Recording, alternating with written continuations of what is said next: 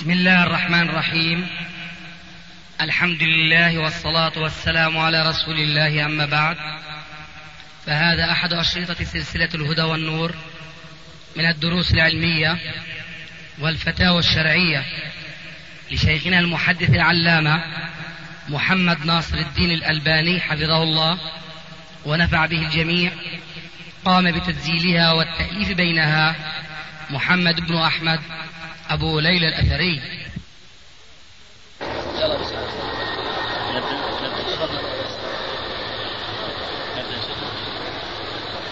بخطبة الحاج ابتدئها بخطبة الحاج، ان شئت انت ان شئت انا. ان الحمد لله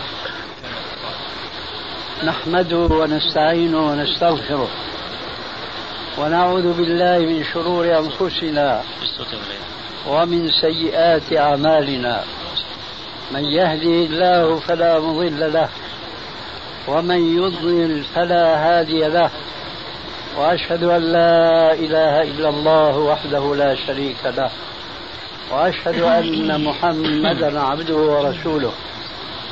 يا أيها الذين آمنوا اتقوا الله حق تقاته ولا تموتن إلا وأنتم مسلمون. يا أيها الناس اتقوا ربكم الذي خلقكم من نفس واحدة وخلق منها زوجها وبث منهما رجالا كثيرا ونساء، واتقوا الله الذي تساءلون به والأرحام إن الله كان عليكم رقيبا. يا أيها الذين آمنوا اتقوا الله وقولوا قولا سديدا يصلح لكم أعمالكم ويغفر لكم ذنوبكم، ومن يطع الله ورسوله فقد فاز فوزا عظيما. أما بعد، فإن خير الكلام كلام الله، وخير الهدي هدي محمد صلى الله عليه وآله وسلم، وشر الأمور محدثاتها، وكل محدثة بدعة، وكل بدعة ضلالة، وكل ضلالة في النار. وبعد، فالآن يفرض علي أنا شخصيا بعض الأسئلة، وأرجو ربنا تبارك وتعالى أن يوفقني للإجابة عنها كلها أو جلها أو بعضها، ولئن وفقت إلى الإجابة عن بعضها فذلك فضل من الله تبارك وتعالى، وما عجزت عنه فإني أكل العلم إلى عالمه. وصدق الله العظيم إذ يقول وما أوتيتم من العلم إلا قليلا. هذا ما يتعلق بي. أما ما يتعلق بكم أيها السامعون فهو أن تحافظوا على المحافظة على عدم الاضطراب في توجيه الأسئلة وعدم توجيهها شفهيا، وإنما كتابة. والآن أخونا أبو إسحاق يوجه ما عنده من الأسئلة، ونرجو من الله تبارك وتعالى التوفيق لنا ولكم.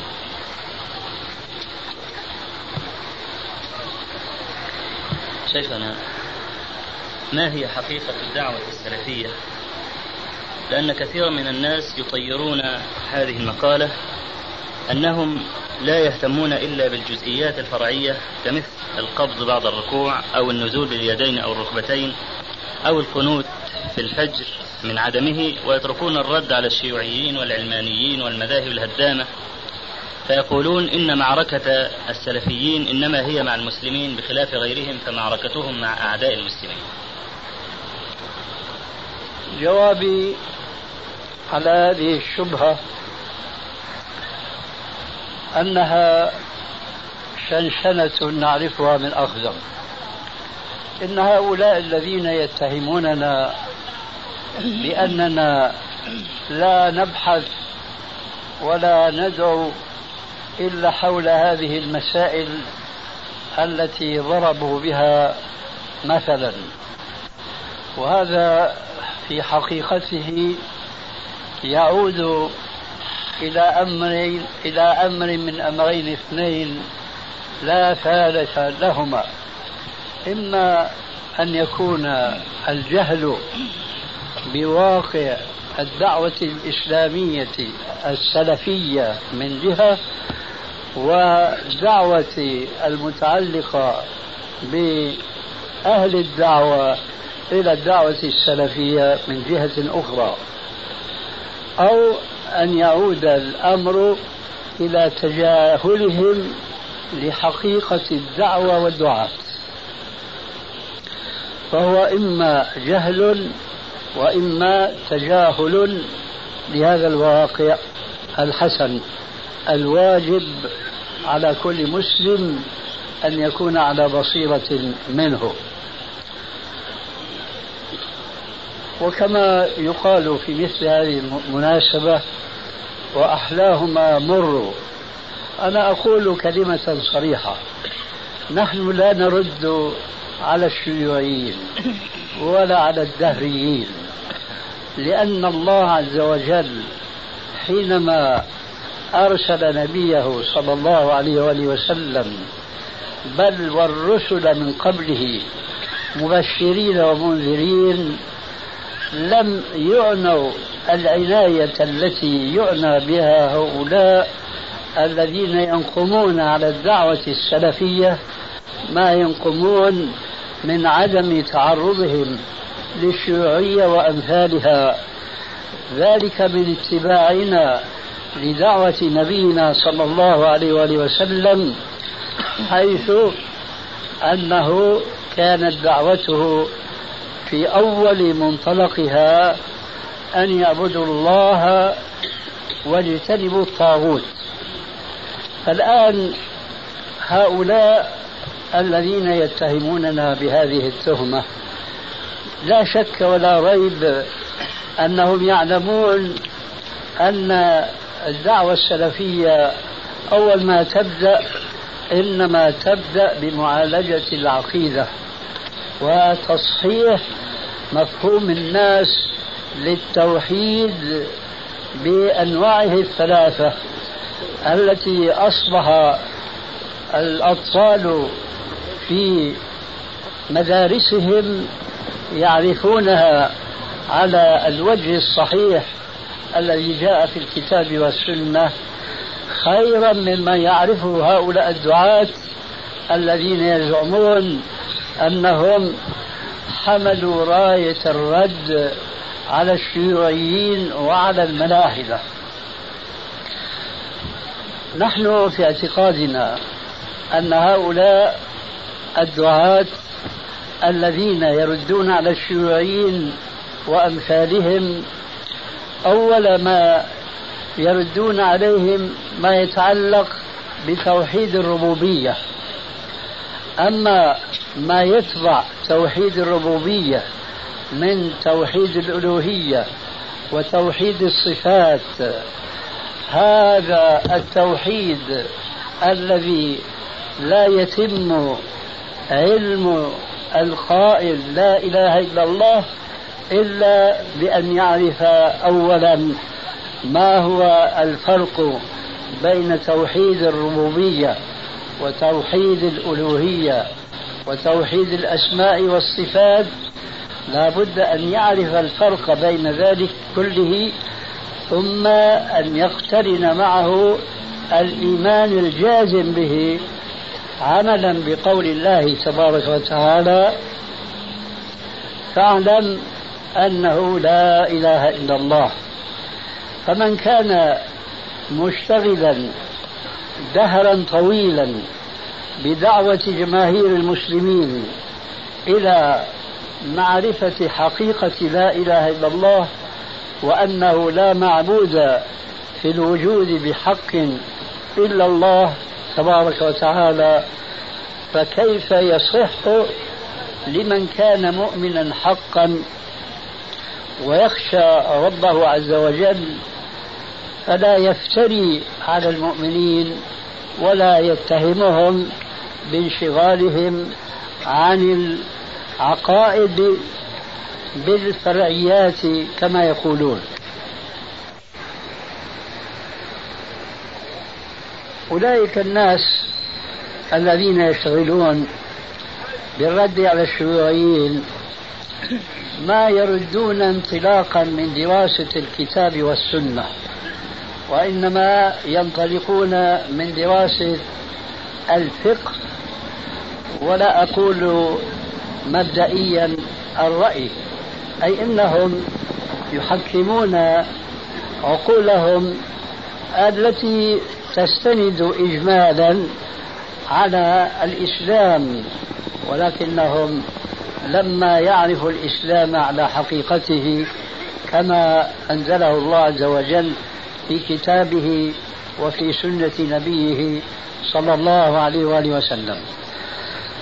نحن نعلم من واقع دراسة العلم أن أي طالب علم يدرس العلم على المنهج العلمي إنما يبدأ بما هو الأهم فالأهم، كما قيل العلم إن طلبته كثير والعمر عن تحصيله قصير، فقدم الأهم منه فالأهم. هل الأهم بالمسلم أن يعنى بغيره من المشركين أمثال الشيوعيين والدهريين، أم أن يبدأ بنفسه فيصلحها، وذلك بأن يحملها على اتباع ما جاء في الكتاب والسنة في العقيدة قبل كل شيء، ثم في العبادات وفي الأخلاق وفي السلوك؟ التهمة تنعكس عليهم تماما، ويصدق عليهم حينئذ قول من قال في قديم الأمثال رمتني بدائها وانسلت. فإننا إذا سألنا هؤلاء الذين يزعمون ويتفاخرون بأنهم يردون على الشيوعيين وعلى الملاحدة والدهريين، إذا سألناهم عن التوحيد بل عن معنى كلمة فاعلم أنه لا إله إلا الله لحاروا في الجواب ولم يعلموا الجواب الصحيح في ذلك. وهذا في الواقع يشمل كثيرا من الإسلاميين الذين ينتمون إلى بعض المذاهب المتبعة منذ القديم، مع أولئك الذين يتفاخرون بردهم على الشيوعيين.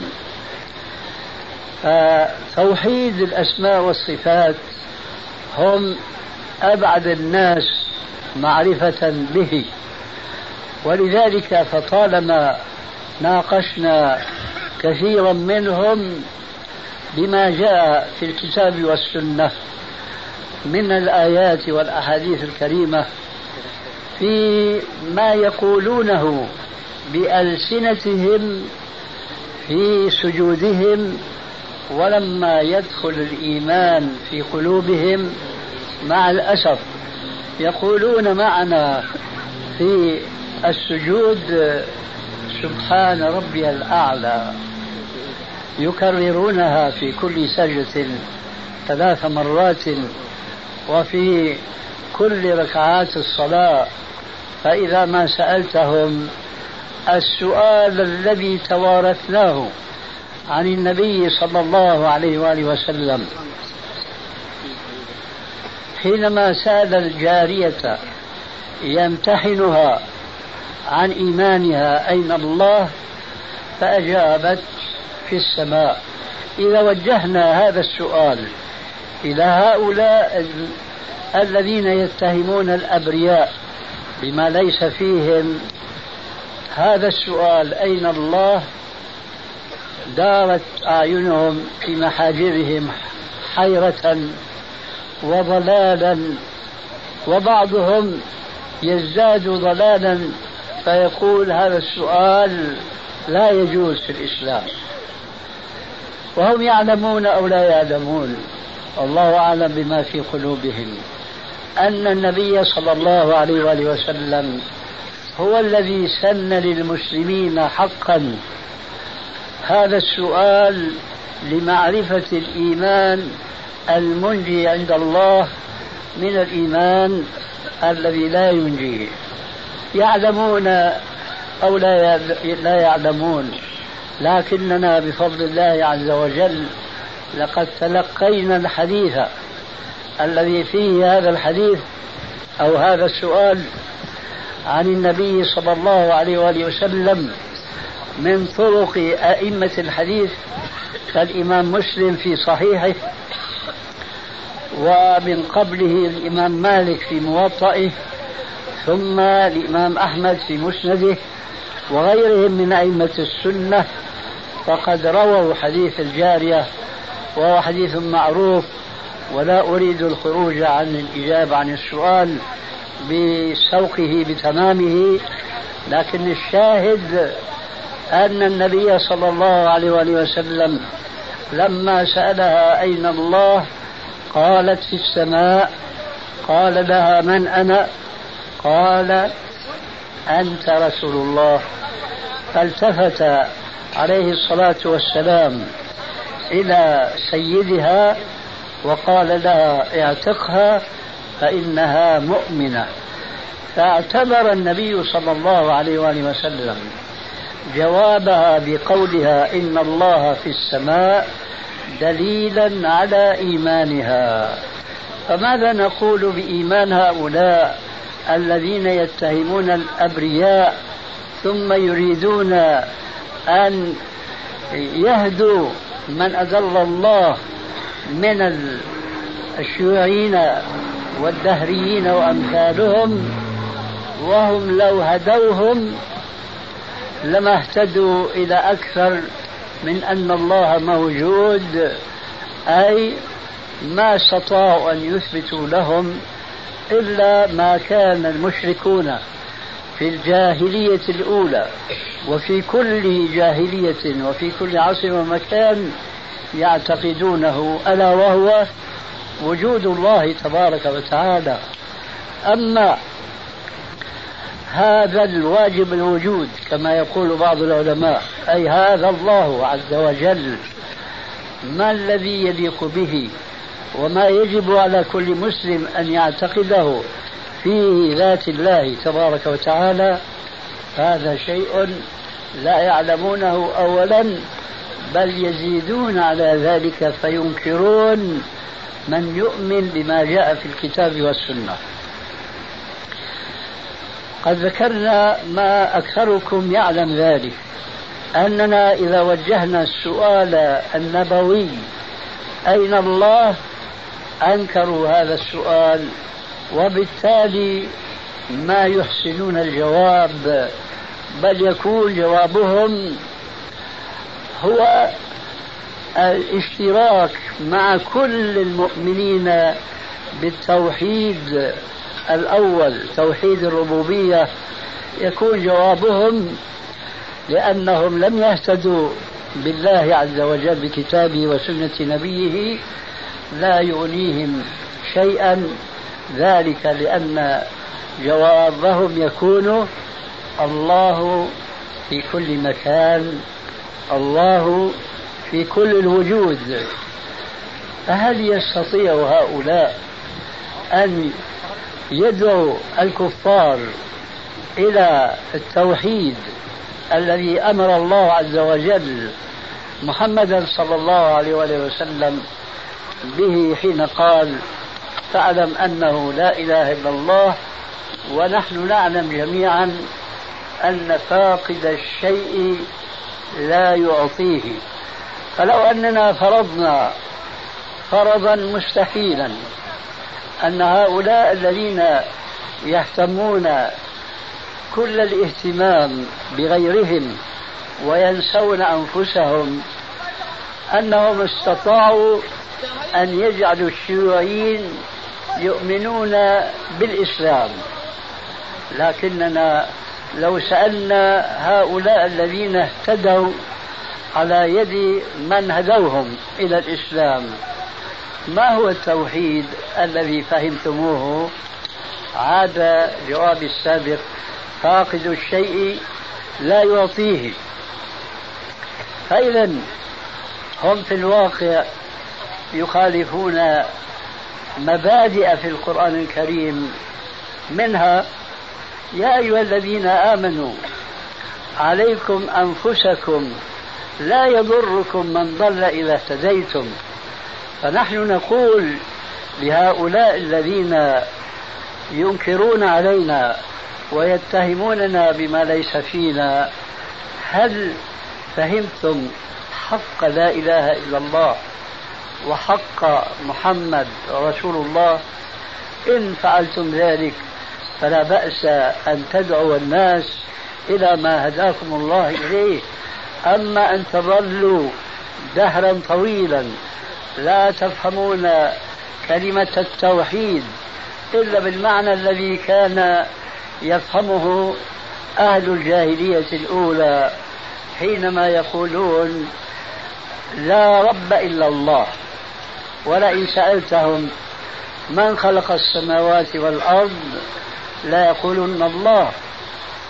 فإذا هم لا ينقمون على المسلمين أنهم يؤمنون بوجود الله، بل هم يشتركون معهم، لكن يختلفون عنهم بأنهم يعبدون مع الله آلهة أخرى.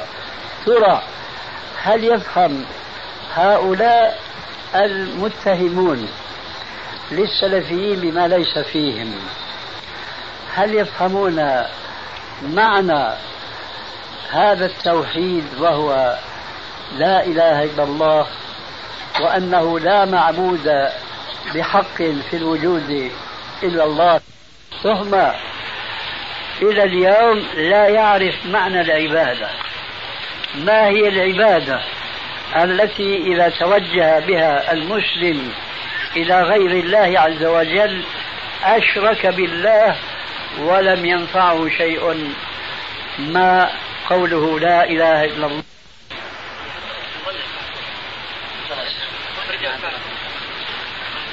أنا أعلم أن بعض الشيوخ في دمشق الشام ألفوا رسالة عنوانها لا إله إلا الله، فلما جاء إلى تفسيرها قال لا رب إلا الله. فماذا صنع هذا المسلم الذي يزعم أنه مسلم؟ إنه فسر كلمة التوحيد بمعنى توحيد الربوبية فقط، هذا التوحيد الذي كان يؤمن به المشركون، ولكنهم أعني المشركين كانوا إذا قيل لا إله إلا الله يستكبرون. هؤلاء المشركين الذين سمعتم آنفا أنهم إذا سئلوا من خلق السماوات والأرض قالوا الله، هؤلاء إذا في الوقت نفسه إذا سمعوا الرسول عليه السلام يدعوهم إلى لا إله إلا الله يستكبرون عن هذه الكلمة ويسخرون من الداعي إليها. لماذا؟ من عجائب الأمور أن أولئك المشركين في ضلالهم في شركهم كانوا يعرفون معنى لا إله إلا الله حقا، ولذلك كانوا يفرون من هذا المعنى الصحيح ويستكبرون عن أن يقولوا لا إله إلا الله، لأنها تعني شيئا آخر أكثر مما كان أولئك المشركون عليه، وهو أن يعبدوا الله. هذا المعنى الآخر أن يعبدوا الله وحده لا شريك له. كانوا يستنكرون ذلك ويقولون كما حكى القرآن الكريم: أجعل الآلهة إلها واحدا إن هذا لشيء عجاب. نحن نجد العالم الإسلامي اليوم مع الأسف الشديد غريق في شرك العبادة أو شرك الألوهية وشرك الأسماء والصفات، فهم يقولون لا إله إلا الله، ولكنهم العالم الإسلامي اليوم الذي انشغل عنه أولئك الدعاة الإسلاميين زعموا، والذين يتهمون الدعاة السلفيين بأنهم يشتغلون بالأمور التي يسمونها التافهة كبعض الأمثلة التي جاء ذكرها في السؤال. العالم الإسلامي اليوم غريق في الجاهلية التي كان عليها المشركون الذين بعث إليهم الرسول عليه السلام، فهم لجهلهم بالإسلام ولجهلهم بحقيقة لا إله إلا الله يظنون أن المسلمين على خير، ولذلك فهم ينصرفون عنهم إلى أولئك المشركين، ولا نعيد عبارة الشيوعي وأمثالهم لأن المسلمين على خير، مع أن كثيرا من البلاد الإسلامية ليس فقط بعض أو كثير من البلاد الأعجمية بل وبعض البلاد العربية لا يزال الشرك يعمل عمله فيها وهم يصلون ويصومون ويشهدون أن لا إله إلا الله. فلماذا ترك أولئك الدعاة هؤلاء الإخوان المسلمين الذين هم إخوانهم بحكم قوله تعالى إنما المؤمنون إخوة؟ لماذا تركوهم في ضلالهم ليس في الأمور الثانوية بل في أصل العقيدة وهي التوحيد؟ ذلك لأنهم لا يعرفون التوحيد ويفهمون التوحيد كمفهوم العامة، وأن العامي الذي يصلي ويصوم إذا طاف حول القبور أو نذر لها النذور أو دعاها من دون الله تبارك وتعالى، هذا في زعم الدعاة المشار إليهم لا ينافي قولهم لا إله إلا الله. ولذلك تركوا عامة المسلمين بل وفيهم بعض الخاصة في ضلالهم يعمهون، ثم توجهوا إلى دعوة وإرشاد وهداية من الذين لا يؤمنون بالله ولو على إيمان المشركين كالدهريين مثلا، وتركوا الناس الذين يعيشون بين ظهرانيهم وهم يكفرون بشهادة لا إله إلا الله عمليا، يؤمنون قولا ويكفرون عمليا.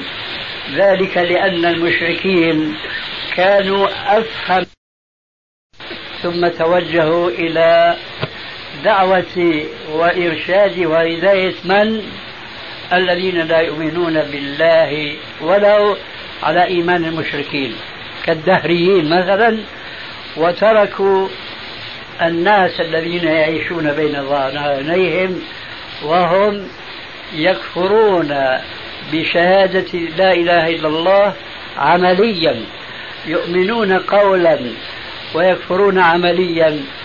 ذلك لأن المشركين كانوا أفهم منهم لهذه الكلمة، ولذلك قالوا أجعل الآلهة إلها واحدا إن هذا لشيء عجاب. أما هؤلاء المتأخرون أو هؤلاء الدعاة المزعومون، هؤلاء لم يفهموا أن من تمام هذا التوحيد توحيد العبادة، وأن ذلك يستلزم أن لا يعبد الله لا بالتوجه إلى قبر ولي ولا بمناداته ولا بالاستغاثة به ونحو ذلك. فلجهلهم بحقيقة الإسلام انصرفوا عما نحن متوجهون إليه بفضل الله ورحمته إلى الاشتغال بالآخرين لدعوتهم إلى الإيمان لا يسمن ولا يغني من جوع، لو أنهم آمنوا بدعوة هؤلاء الدعاة لأن هؤلاء الدعاة أنفسهم ليسوا على معرفة بالإيمان المنجي عند الله تبارك وتعالى. هذا أولا.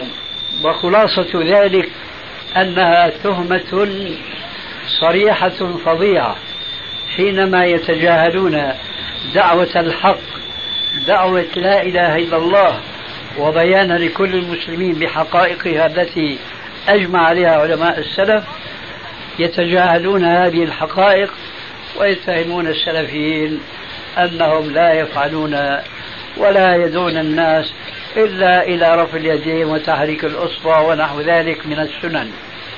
ثانيا، لقد قررنا أكثر من مرة طبعا لأئمتنا سابقا ولاحقا أن القرآن الكريم لا يمكن فهمه إلا على ضوء السنة، لقول الله عز وجل مخاطبا نبيه صلى الله عليه وآله وسلم: وأنزلنا إليك الذكر لتبين للناس ما نزل إليهم.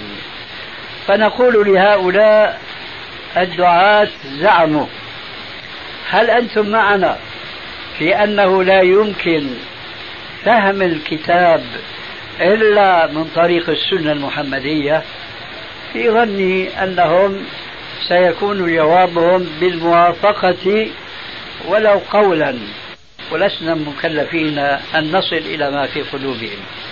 حينئذ نقول لهم: وهل تعلمون أن السنة قد دخل فيها ما ليس منها؟ إن أجابوا أيضا بالإيجاب قلنا: فهل من الضروري، من العلم الضروري، تصفية هذه السنة مما دخل فيها، أم تصفية هذه السنة إنما هو من توافه الأمور أيضا ومن الشيء الذي هو نافلة فقط، أم هو من الواجبات التي لا يمكن فهم القرآن إلا بهذه التصفية لهذه السنة؟ فإن وافقوا معنا، وظني أنهم لا سبيل لهم إلا أن يوافقوا معنا، وحينئذ نقول لهم: هل فعلتم شيئا في هذا الصدد؟ بل هل باستطاعتكم أن تعملوا شيئا من تصفية السنة وتمييز صحيحها من ضعيفها؟ إن قالوا نعم قلنا لهم: هاتوا برهانكم إن كنتم صادقين. ولسنا بحاجة إلى أن نطالبهم بالبراهين، فإن كتبهم التي يؤلفونها في الرد على الكفار بعامة في كثير من الأحيان نجد فيها تفاسير لآيات على خلاف ما جاء في التفسير المأثور، وكثيرا ما نرى أن فيها أحاديث لا صحة لها، لا سنام ولا خطام. نحن لا نريد أن نقول إنه يجب على كل الجماعات الإسلامية أن يعملوا وأن يقوموا جميعا بواجب تصفية السنة مما دخل فيها، لكني أريد أن أذكر هؤلاء بمثل قوله تعالى: ولا يجرمنكم شنآن قوم على ألا تعدلوا، اعدلوا هو أقرب للتقوى.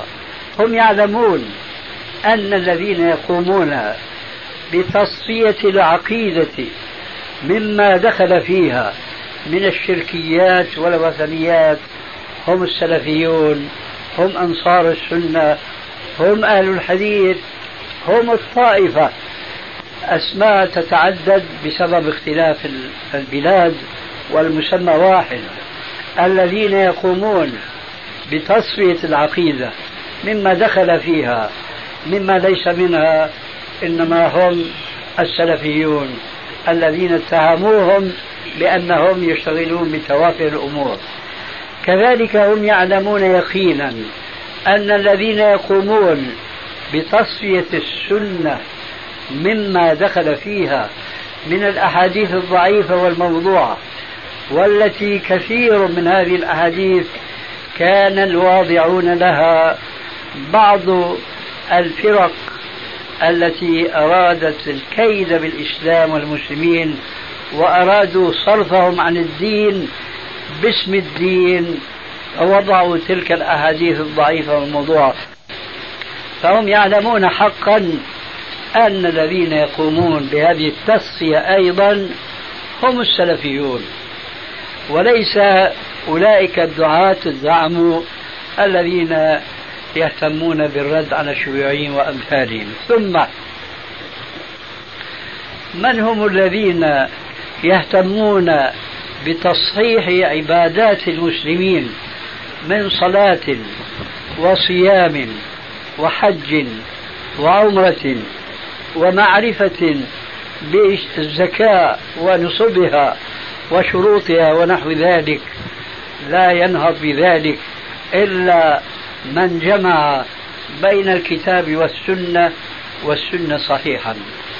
لا شك أن اتهام السلفيين بما سبق من بعض الأمثلة هذا المجتمع المبارك في هذه البلاد المقدسة فعلا أكبر دليل على أن السلفيين براءة الذئب من دم ابن يعقوب من تلك التهمة، لأن المفروض أننا نحن والحمد لله أن نكون على كلمة سواء، أن نعرف التوحيد ونعرف الصلاة ونعرف الحج ونحو ذلك، ومع ذلك فقد تكلمنا في مجالس عديدة ليس في الطهارة وليس في رفع اليدين والقبض ونحو ذلك، وإنما تكلمنا في كثير من الأحيان في أصول تتعلق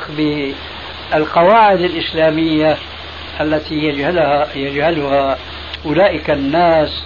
لعلي بهذه الكلمة أجبت عن السؤال أو بقي شيء فيه غيره؟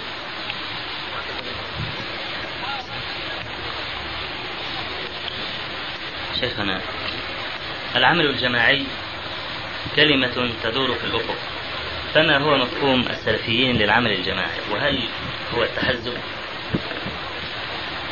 الجواب: العمل الجماعي كما نحن الآن فقد اجتمعنا على فهم كتاب الله وعلى سنة رسول الله صلى الله عليه وآله وسلم، نجتمع لصلاة الجماعة في الفرائض ونفترق في صلاة السنن في بلادنا حينما لا نكون مسافرين، لأننا نعلم من سنة نبينا صلى الله عليه وآله وسلم ما لا يعلم أولئك، أن المسافر ليس عليه السنن الرواتب، ونعلم أيضا بأن للمسافر أن يتنفل بمثل صلاة الضحى ونحو ذلك، هذه عندهم من توافر الأمور. ولكني سأقول لهم: إذا دخل جماعة المسجد في وقت الصلاة وأرادوا أن يصلوا السنة، فهل يصلونها جماعة أم يصلونها فرادا؟ إن كان قولهم أو جوابهم يصلونها فرادا، قلنا لهم: ما حجتكم في ذلك أولا؟ وثانيا، هل هذه من توافه الأمور أم هذه من الأمور التي يجب أن يعرفها الإنسان وأن لا يخالفها؟ أنا أريد أن أقول الآن: دخلنا المسجد لصلاة الظهر أو صلاة العصر، وكل منا انتحى ناحية من المسجد يصلي السنة القبلية لوحده، فإذا هم آمنوا معنا بأن السنة أن نفرق جماعة الذين يريدون يصلوا السنة، أي لا جماعة في صلاة السنة القبلية. فإذا نحن نجتمع حيث يجمعنا الشرع ونفرق حيث يأمرنا الشرع بالتفريق. فحينما نصلي السنن فرادى لا يجوز لنا أن نصليها جماعة. لماذا؟ لأن الشرع الذي نحن نقضي حياتنا كلها في معرفته من الكتاب والسنة دلنا على هذا الفارق الذي قد لا يهتم به أولئك الدعاة المزعومين، وهو أن السنن تصلى فرادى والفرائض تصلى جماعة. فكما يأثم من يصلي الفريضة لوحده ولا يصليها مع جماعة المسلمين، كذلك يأثم من يصلي السنن جماعة ولا يصليها انفرادا، لأن كلا من التجميع والتفريق قد جاء به رسول الله صلى الله عليه وآله وسلم. فإذا تجميع الناس على شيء لا ينبغي أن يكون بالرأي وإنما باتباع الشرع. مما يشبه تجميع الناس غير المشروع تجميعهم على صلاة السنن جماعة هو الحزبية العمياء التي تسلطت اليوم على بعض الجماعات. أعني باليوم ما هو زمن طويل، ولنقل اليوم وقبل اليوم، من التكتل الحزبي الذي زاد في المسلمين تفريقا على تفريق. ونحن نعلم وهم يعلمون أيضا، ودائما يذكرون الناس بقوله تعالى: واعتصموا بحبل الله جميعا ولا تفرقوا. ولكن الحزبية العمياء هذه هي من أقوى الأسباب التي تفرق المسلمين ولا تجمعهم، والواقع يؤكد ذلك. فقد عرفنا جماعة منا نحن السلفيين في كثير من البلاد الإسلامية، ليس في بعضها، كانوا على كلمة سواء وكانوا جماعة واحدة. فحينما قلدوا بعض الأحزاب الإسلامية الأخرى التي لم يكونوا على هدى من كتاب الله وسنة رسول الله صلى الله عليه وسلم، لما قلدوهم ودعوا إلى التحزب والتكتل الحزبي وقعت الفرقة بين الجماعة الواحدة التي كانت تجمعهم بحق الجماعة الأولى التي جاء ذكرها في الحديث الذي ذكرته في محاضرة سابقة، ألا وهو وصف النبي صلى الله عليه وآله وسلم للفرقة الناجية بأنها التي تكون على ما أنا عليه وأصحابي، وفي الرواية الأخرى هي الجماعة. كانت هذه الجماعة جماعة فعلا على الكتاب والسنة، فما كادت تدعو للتحزب والتكتل حتى انقسمت الجماعة إلى قسمين. ورأينا ناسا في الأردن فضلا عن غيرها من البلاد انشطروا شطرين، ناس استمروا في العلم بالتعرف على الكتاب والسنة، وناس أخذوا يعملون في الجمعيات الخيرية ويدعون الناس إلى التصدق وتأليف اللجان في إحسان الفقراء والمساكين. وهذا بلا شك من الخير الذي لا ينكر، ولكنهم تركوا السبيل الذي كانوا عليه لأن الناس طاقتهم محدودة. الناس كما قلت طاقتهم محدودة، فمن انصرف إلى طلب العلم، وخاصة أن طريق طلب العلم في هذا الزمان الذي بعدنا فيه عن العصور الأولى المشهود لها بالخيرية بقوله عليه الصلاة والسلام: خير الناس قرني ثم الذين يلونهم ثم الذين يلونهم. وبهذه المناسبة لابد لي من وقفة أو جملة معترضة قصيرة، وهي أن الشائع اليوم على ألسنة المحاضرين والمرشدين والواعظين رواية الحديث بلفظ خير القرون قرني. هذا اللفظ لا نعرف له أصلا في كتب السنة، مع أن هذا الحديث دخل في زمرة الأحاديث المتواترة لكثرتها، وإنما اللفظ الصحيح الذي جاء في الصحيحين وغيرهما إنما هو بلفظ خير الناس قرني، ليس خير القرون قرني، إنما هو خير الناس قرني ثم الذين يلونهم إلى آخر الحديث. الشاهد أن جماعة من السلفيين كانوا هكذا يطلبون العلم، وطلب العلم اليوم ليس سبيله سهلا كما كان في القرون الأولى، لأنهم كانوا يتلقون العلم مباشرة.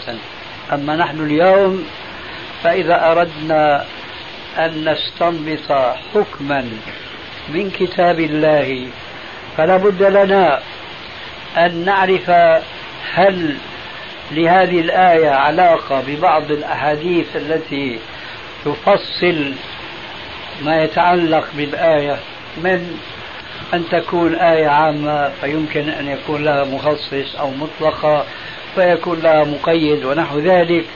لا بد من دراسة الأحاديث المتعلقة بالآية، فإذا وجدنا شيئا من ذلك لا بد أن نمشي خطوة أخرى، وهي أن نتثبت من صحة هذه الأحاديث، ثم أخيرا إذا تثبتنا من صحتها أن نرى موقف العلماء منها، هل اتفقوا على دلالتها أم اختلفوا، وهكذا. فنحتاج إلى ساعات بل ربما إلى أيام كثيرة لكي نعرف الصواب مما اختلف فيه الناس. فطلب العلم اليوم ليس سهلا كما يظن بعضهم، لذلك فطلاب العلم الذين كانوا معنا على الخط شغلوا بماذا؟ شغلوا بالجمعيات الخيرية. ما السبب في ذلك؟ هذا سببه سياسي محض، لأنه يراد أولا اكتساب القلوب، لأن الأمر كما قيل قديما: أحسن إلى الناس تستعبد قلوبهم فطالما استعبد الإنسان إحسانه. هذه الجمعيات الخيرية تكسب قلوب الجماهير، وما وراء ذلك ثواب الله في الآخرة. ليت الأمر كان كذلك. لا، المقصود الاستكثار من الأصوات حينما يأتي وقت الانتخابات. هذا هو طريق الذين يعملون في التحزب والتكتل الحزبي ليتوصلوا إلى الحكم بطريق البرلمانات التي ليست من الإسلام في شيء إطلاقا، لأن طريق الانتخابات كما تعلمون جميعا يرشح المسلم نفسه كما يرشح الكافر، ثم لا فرق في نظام الانتخابات بين المسلم الصالح والطالح، بل لا فرق بين المسلم الصالح والكافر. الذي يأخذ أصواتا أكثر فهو الذي ينجح ويصبح نائبا في البرلمانات. شغل أفراد من طلاب العلم بمثل هذه الأمور التي تكسب قلوب الناس بتوزيع الأموال العلم الذي كان ماضين فيه، وهذا مع الأسف له وجود في كثير من البلاد حينما دخل التكتل الحزبي وفرق ليس المسلمين كلهم، فهم متفرقون من قبل كما تعلمون من حديث الفرق، وإنما التحزب فرق الجماعة الواحدة بسبب أنهم تركوا الاعتصام بالكتاب والسنة وانشغلوا بتنظيمات فرقت جماعة المسلمين وصاروا شيعا خلاف قوله تبارك وتعالى: ولا تكونوا من المشركين من الذين فرقوا دينهم وكانوا شيعا كل حزب بما لديهم فرحون. فأنا أسأل الله تبارك وتعالى أن يظل إخواننا الذين عرفوا طريق السير على الكتاب والسنة حتى آخر رمق من حياتهم، حتى نلقى الله عز وجل وهو راض عنا إن شاء الله تعالى. نعم. شيخنا يقولون إن السلفيين لا يقدرون المذاهب الأربعة حق قدرها، بدليل أنهم يحطون على الإمام أبي حنيفة النعمان ويذكرون جرح بعض علماء الحديث فيه، مع أن وينتقدون كثيرا من مسائل المذهب الحنفي، مع أن هذا المذهب عليه أكثر الجماهير من المسلمين، فما موقف السلفيين من الأئمة الأربعة؟